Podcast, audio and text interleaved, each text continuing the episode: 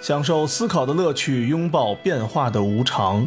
全球首个正三观的双人脱口秀聊天节目《社会大白话》，说白话不白话，赵先生度的明白，带您一期一白话。我是一匹来自北方的狼，走在无垠的旷野中，凄厉的北风吹过，漫漫的黄沙掠过。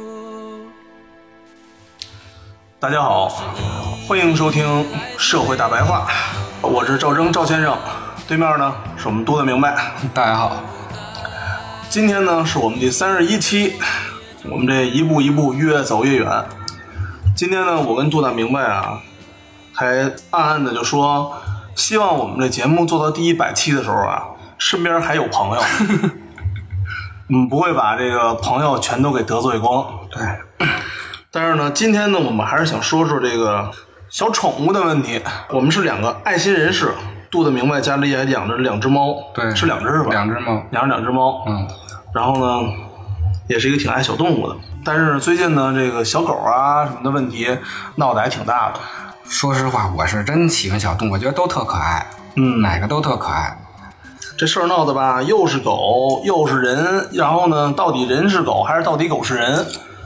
别看我这说的不明的乱飞啊，口吐莲花的，我是看见这个狗死了呀，我也看不了；嗯看见啊人死了，我也看不了。嗯，就凡是稍微有一点这种血腥的这个，我都受不了，我就赶紧给是吧刷过去，难受你。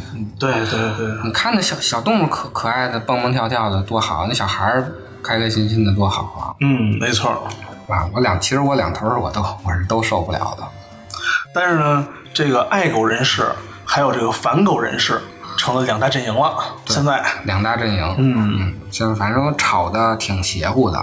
这回我看啊，主流媒体的媒体人是其实是都是爱狗人士，但是下面的评论啊，就是全是广大不爱狗网友全是反狗人士，所以就说明其实这个反狗的人啊，还是占就是人民大多数的。所以我想先对这个不喜欢宠物的人啊，就甭管是狗了、猫了了，还是什么耗子了的，我跟大家说，这个养宠物的人是什么心态？这个狗啊，在买之前它是商品，没错 儿，但是在买回家以后，那就不是商品了，那就是家人，嗯比家人还亲呢。 真的就是两个宝贝儿。我这个两只猫啊，嗯，跟我在一块儿的时间，比女朋友跟我在一块儿的时间还长。对，更胜于你妈了。对， 比我妈当然比我妈时间短啊，我他们养了哦没几年，对对对你就对是对总体来说嘛。 因为我女朋友是就周末来，但是这猫是天天在家待着嘛。嗯对，但是这个宠物啊又不会说话，那它干点什么事儿啊？其实它要表达的东西都是你赋予它的，嗯，你想象出来的。对，就是它的行为其实没有价值判断，它自己没有自我意识，嗯，他所有的主观性解释的这权利，其实全是你赋予他的，相当于什么呢？这个宠物变成你的一面镜子了。比如说我们家那猫在我那床上拉泡屎，你也生气啊，但嗯是是呢，可是不能夸它呀。但是它宝贝儿嘛，我就以为可能啊是另外一只猫欺负它了，生气了，就是它所有的行为都是由我来解释的。哦那它其实两只猫就成为我的一一面镜子了，我的所有的行为，我爱的我所有的宠物，其实都在爱自己。那是一定的。对，它它其实是一面镜子嘛，你跟它说话，其实就在跟自己说话。这哎，你会你会跟家跟猫说话吗？会，啊，天天说吗？天天说就说人话呀。 然后咱们再跟这个养狗人士说这个反狗人士是怎么回事，就是你觉着你们家这个猫猫狗狗啊是宝贝儿啊，那在别人眼里头那就是如狼似虎。对这些不养宠物的人，你说你们家狗不咬人，我跟大家说，不咬人的狗才有病啊。有这说法吗？这“狗”这个词儿啊是从狼来的，啊就是狗哦是驯化以后的狼嘛。嗯，对对，它的本性其实是狼，人开始给它驯化以后，它变成狗了。狼就是见什么咬什么，见什狗么也是见什么咬什么，而且它喜欢咬家具，对啊咬拖鞋，只不过不咬人嘛。见什么就叫。为什么不咬人啊？因为它成为宠物以后，它进入到人的社会中去，它要那个习惯人的这种社交，它得吃饭是吧？它不咬人，它不叫唤，其实反而是被人洗脑了。它的天性那就是咬人和叫唤，可能不是咬人啊了，就逮什么咬什么，然后叫唤，这才是作为一个狼本来的天性嘛。所以小狗就是逮什么咬什么呀。对啊，嗯，狗其实已经驯化，你看那狼，那不可能说见东西不咬的。所以啊，你说你们家狗不咬人，其其实是没人相信的。就对于不养狗的人来说，因为他认为那个不是狗，那就是狼。嗯，起码是个大型动物吧。对他不做这些动物本来的这些就是天然的习性，只是他被人洗脑了。他被你天天这么说，不能叫啊，不能咬啊，只能在外头撒尿啊。要没人管的话，那得哪儿撒哪儿，得哪儿拉哪儿嘛，对是吧？对，你看咱们国家的这个汉语啊，这些词，狗仗人势，单身狗，狗娘养的，狗杂种，狗奴才，嗯，全部都是狗。全是贬义词，嗯，没有什么好词儿是形容狗的，在这个汉语的语言环境里。肯定会有啊。想一下啊，想想，旺财，呃，对，旺财算是一个呀。旺财算一个，不好想吧？反正你脱口而出的，一般可能都是贬义嗯的。，是这样的，在咱们文化里，牛一般都是勤勤恳恳的。都是一个褒义的这么一个东西。嗯所以呢，这个狗在中国文化里本身就是一个负面的，就起码它不是一个正面，它是一个中性的词。而且啊，这还就是猫狗的问题。如果你说有一个人他不喜欢养猫，也不喜欢养狗，他喜欢养苍蝇，苍蝇，啊 苍蝇不能交流啊。那狗也不能交流。如果你说嗯动物没有自我意识，那应该所有的动物都没有自我意识。你不能说选择个别有是吧？不对，你不能说这个有自我意识，那个没有自我意识，那你怎么证明狗有自我意识呢？对对苍蝇有没有自我意识呢？这个就是个问题嘛。嗯，比如说，我就喜欢养苍蝇，你觉得狗可爱，我也觉得苍蝇可爱。那如果我在家里养苍蝇，我弄一化粪池，然后天天养苍蝇，围着我绕的可开心了，嗯我跟苍蝇说话。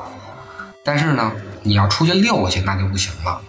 你叮了一尿盆儿，然后你身上围着都是苍蝇，你觉着可爱，那你说那苍蝇飞在人身上，人是不是一巴掌给拍死了？是这样的对？吧？那其实就跟现在这个狗的就状况其实差不多的。出来遛这个东西的时候，你觉着是宝贝儿，别人没准觉着这东西就是苍蝇。还是干扰到他人的生对活呀、了。如果你在自己家遛，其实也没什么对，事儿。如果你要出去遛苍蝇，你说你揣一个那个小葫芦，你把苍蝇装在小葫芦里头嗯，，这那就跟其实蛐绿蛐蛐儿一样就。跟蛐蛐儿一样嘛。嗯但是你那蛐蛐儿要跑了以后，你说让人逮着以后，叭一巴掌给拍死了。对对，我们一切呢还是以不干扰别人生活，然后呢又能够满足自己的快乐为一个主核心。对，一个是养猫的，一个养狗的两种人啊。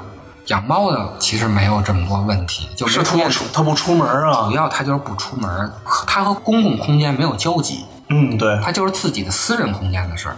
因为遛猫的实在是太少了，对对吧是这样的。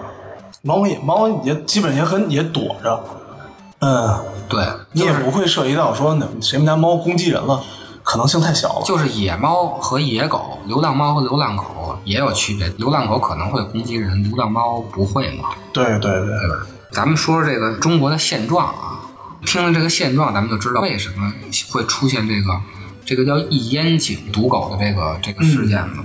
跟大家说说这个数据啊，西安市二零一七年上半年啊，一到六月份，卫生防控站统计，被狗咬伤的病例是三万零六百九十二例，一个西安市，一个西安市的卫生防疫站哇，好多呀！啊，一年六万多例，一个西半安市年，半年，对啊，半年三万多呀，半年三多，一年六万多，对一个西安市才多少人啊？它这个数字啊是逐年上升的，从嗯一三年好像开始统计的，每年都在上升，到这个一七年的时候，上半年是三万多例，嗯，然后呢，二零一五年上海日均被狗咬病例最高峰值是一百五十例，就这一天当天最高峰值一百五十例被狗咬伤的病例，行，挺棒的吧？挺还行，不错。嘉兴市啊，第二季度总共是两万三千四百一十三例。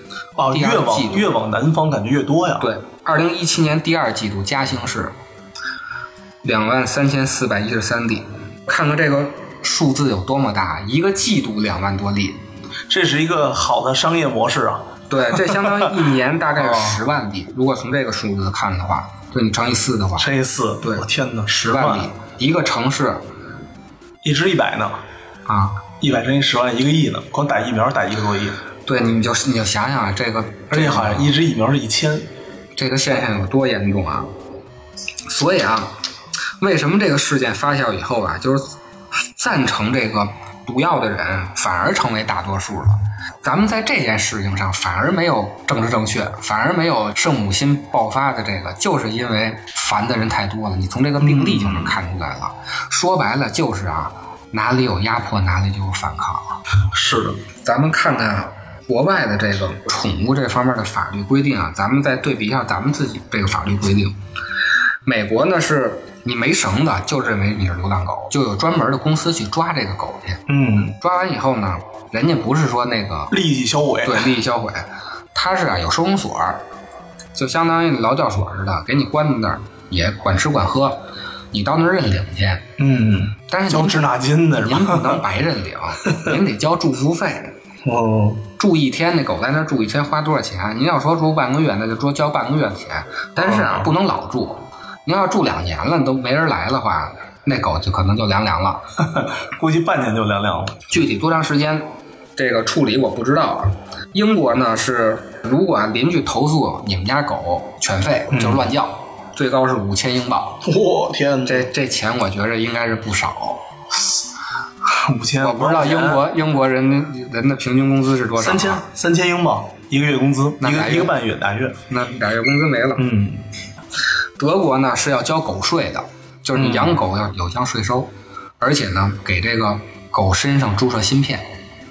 哦，嗯，日本是最邪乎的，你得培训，就是你养狗啊，就跟咱们考驾照似的，嗯你有一个宠物的那种执照，你得持证持持证证上养狗岗，对，持证养狗，您不能说说养狗就养。嗯人家专门可能有机构告诉你怎么养、怎么遛、怎么弄、嗯怎么弄的，你也不能虐待小动物这些东西的，而且特别麻烦，你要跟物业的审批，跟这些其他的周围的邻居也要得到认可吧，不是说您报了以后就就就养完事儿了就完事儿了，就完散养的那种。荷兰呢是给这个狗定性，有攻击性的要必须戴嚼子，就戴口罩。啊哦，大狗嘛，对大狗，每个国家呀都有这个不同的法律规定，嗯，唯独咱们中国随便养。随便养，哎，曾经有过狗证儿，现在也狗，现在也有狗证儿。就是也抓呀，但是频次我太低还是了能看见大型犬。对咱们不是那个城市里多少厘米的算大型犬不能养吗？对，金毛啊还也是算。还是能看见，嗯，而且呢，不牵绳的太多了。基本上都不牵绳儿。对，最主要的就是、嗯这两边啊，法律都不管。你这个狗，如果是被人家偷了、被人抢了，嗯，警察也没工夫管你这事儿去。然后呢，你这个狗如果给别人的孩子咬了，或者是什么扰民这种事儿了，警察可能也也管不不了太太多。嗯一般都是可能咬了以后呢，给然后呢，这个狗主呢你带着私了吧。打一针疫苗，然后交点医药费就行了。其实也没有说像一下罚五千英镑的这种，哇，太多了，对吧？对，太多了。其实是有遛狗必须牵绳的，但是如果你看见一个狗没牵绳，你给幺零零打电话，估计他也不会管你，也没有相关的机构。对，说实话啊，咱们改革开放刚四十年，我看了一下啊，有一个叫“疯狂小狗”什么卖狗嗯粮的，他提供的数据，狗粮的消费群体，而且是便宜狗粮。他那个“疯狂小狗”是咱们国产的一个狗粮品牌，嗯，这种不是高端的狗粮的消费群体，还是一二线城市，并没有下探，哦就说明咱很们廉价的还是一二线？对，就是连一二线消费狗粮都没有说买那种特别好的狗粮，它还是买便宜的。啊，国产的其实就说明这个宠物这行业啊，一个就是还是蓝海，还有市场，还是萌芽阶段。对，还有一个就是其实这还是萌芽阶段，还是属于是一个奢侈品。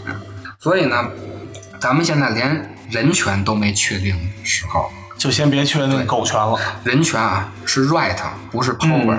今天这期可能会涉及到两个权利的问题，咱们就说英文了，就 right 的问题都没考虑清楚，咱们就不能再丢了西瓜捡芝麻了，嗯是吧？哎，集中力量办大事儿。对，咱们得办大事儿，咱们医药的问题还没解决呢。哎，教育问题。教育的问题对，这么多大事儿呢，跟特朗普对着干的问题。这么多大事儿等着解决呢，谁有功夫管你这事儿呢？所以呢，没人管呢，就发现什么呢？两个权力分不清，什么是 power，什么是 right，咱们分不清楚。到自己的时候，永远觉着 power 是 right；到别人的时候，咱们永远觉得 Right 是 power power，这个就出现问题了嘛，互相会打了嘛。嗯，所以这个养狗的这个啊，它其实最终的问题是什么呀？就是自由的边界是什么？就是你自己自由的边界是什么？现在这个养狗的人啊，他的自由的边界是什么呢？这个圈儿无限大，嗯，随便跑，是吧？好在呀、你们家狗不会飞，如果会飞的话，我估计得把这航道都给堵了。这个是养狗人的心态，然后咱们再说说反狗人的心态。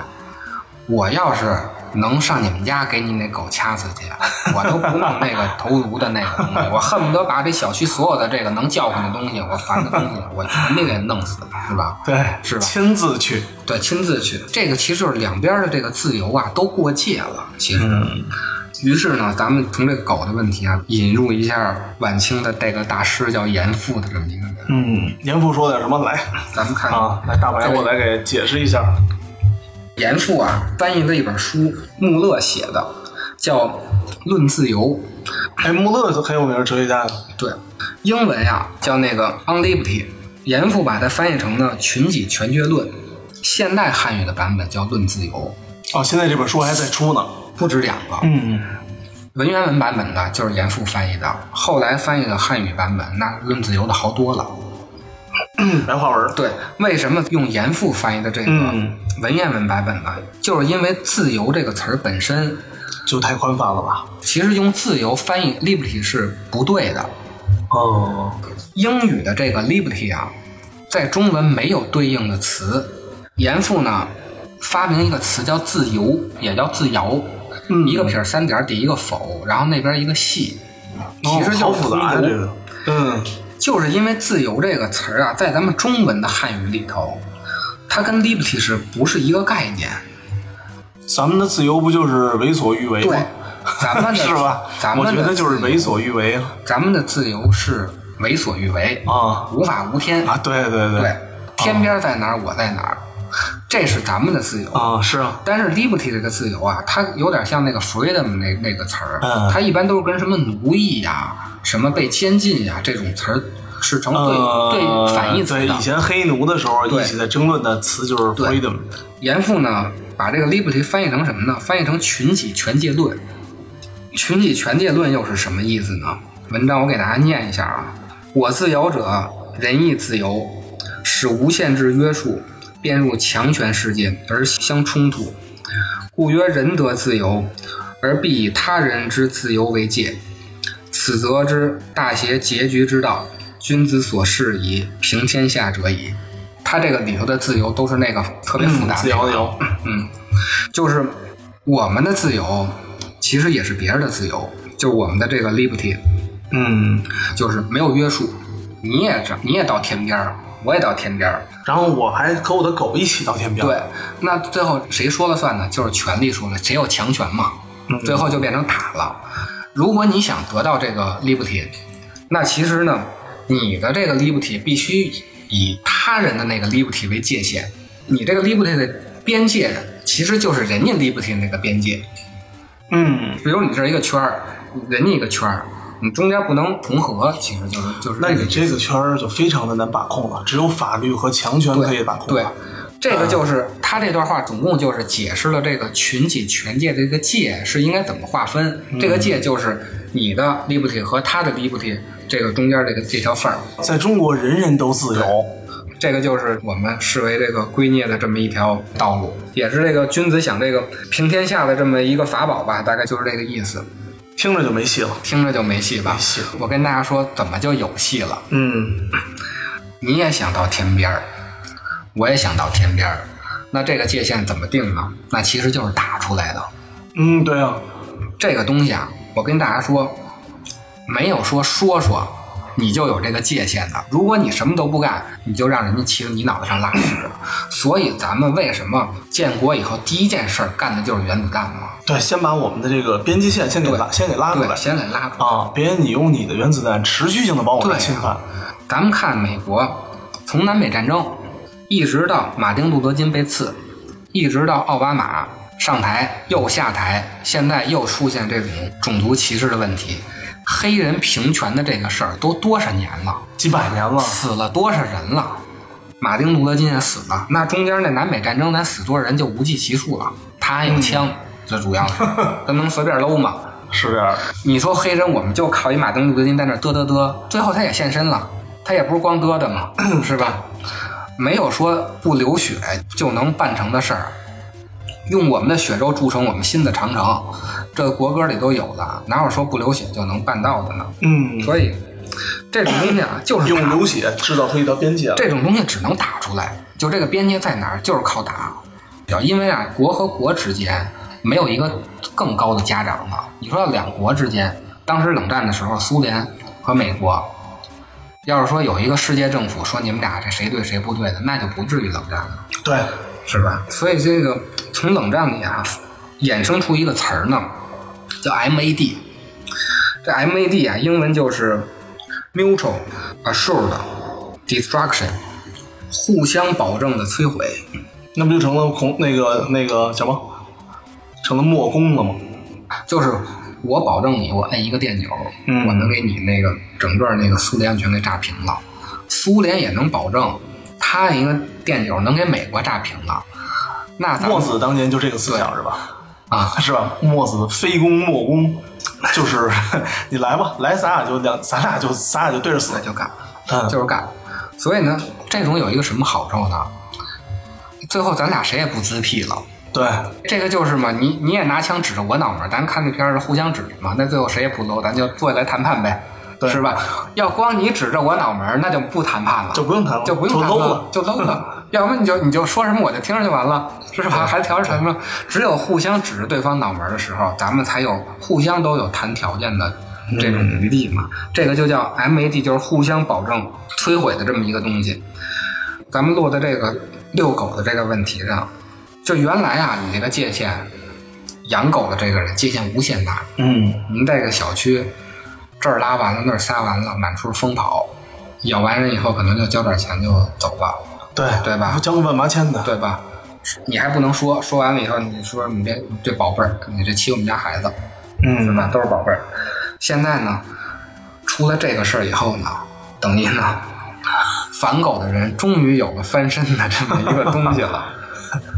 其实啊，他不需要这个真的往这个小区投这个东西，嗯，他只要说或我者贴们个小条区嗯里面有，对，就跟咱们那个。咱们看那个二战时候有那个雷区，嗯，他不会说埋那个雷什么都不写的。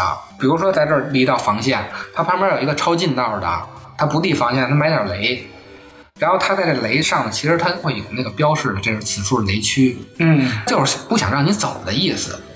因为自己人也得看呀，我不能 说说我的自己人到时候踩了怎么办呀？对但是自己人呢，你可以走那个正面的道儿呢，你就进来了嘛。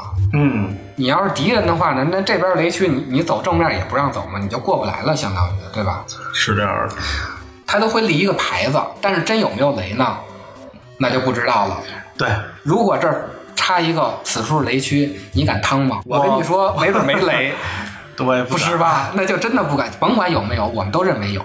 对，那对于遛狗的来说，只要有这个牌子说，就能起到相应的一个作用对这个小区有，如果你们不牵绳儿，嗯，那吃了吃了后我自抽负，我自负。那即使他如果没有的话，那都是宝贝儿嘛，嗯是吧？那那就肆无忌惮的跑那吧，不单得牵着，没人还得抱着呢。对那有那老太太拿小筐儿那个推着婴儿车里推着条狗对，嘛。在日本就都那样嘛，对啊，所以其实他这是一个震慑。跟大家说，这赌狗的人啊，其实跟这个现在这个没素质养狗的人啊，其实是一拨人。嗯，他只是啊没养狗，他要养孩子那肯定是熊孩子，因为两头都没有边界，就是其实都是互相的这种拿枪指着对方嘛。是这样的，开车肯定就是那个乱窜的肯定就是那个对对乱窜的那个。养狗的人呢，其实他只是没养孩子，他养孩子就是熊孩子。所以中国一直在讲究一个度嘛，你如何把握好自己和他人中间这个度，说实话，所有的权利都是打出来的。那都是有一方占了便宜，最后有一方受到了惩罚。受到惩罚那个呢，下次长点记性，对，嗯，不要太过于侵犯。所以占我便宜的那个呢，早晚一天吃了亏。儒家这个到最后没落吧，他就是没有一个具体实用的这个，就具体应怎么做。嗯，他知道啊，这个东西应该有界限，要不然也不会出现这个“己所不欲，勿施于人”这句话对了。但是呢，他没有像这个像两法边指着像拿法家枪一样，对对我到底指着怎对么方去的完成这这个事儿？其实就是用这种我们大家最不愿意看到的东西。其实这是一个双输的局面，嗯，没事儿谁也不愿意掏枪指着对方嘛。落到这种狗的方面的话，好的这个结局其实就是遛狗的人都牵着绳遛，然后呢，反狗的人呢也不会说到处投毒去，嗯，这是一个太平盛世嘛，但是达不到嘛，那我们就用另外一个极端的方法来促成这种太平盛世呢，就是两边都涉雷。对我们也说嘞，你这边说能毒死我，我也说了，你只要离我们家这狗近了，我马上我就放放狗咬狗你咬你。对，这么着呢，反狗的人呢也不会说离特近了，非给这狗掐死了。这就是 M A D 的那个互相保证摧毁对方。 然后本来啊，今天就到这儿了。后来你发了一个看理想的那个，啊，说实话，我觉着作为一个有理想的一个对，年作代是吧？我觉得作为一个输出一知识的这种公众号吧，看完他这个论点，我觉着还是挺失望的。人家毕竟是不像咱们嘛，是吧？把朋友所有朋友都得罪了。 对，主要是可能对人家可还能要受众呢以养狗为大多数。对，人家还有文艺女青年呢。我们这个越说啊，得罪的人越来越多。之前把田园女权的得罪了，把男权也得罪了，对，现在把养狗的也得罪了。 把养狗也得罪了，把搞 P to P 的也得罪了，把搞广告的这些同事也得罪了。我们在这个 得罪人的道路上越走越远。水头鱼儿游进了湾，像只鸟儿一看断翅膀，像块石头扔在街上，像个战士被击日上岗。我全部的人生只是一次失去，如果成长只是一次失去，妈妈为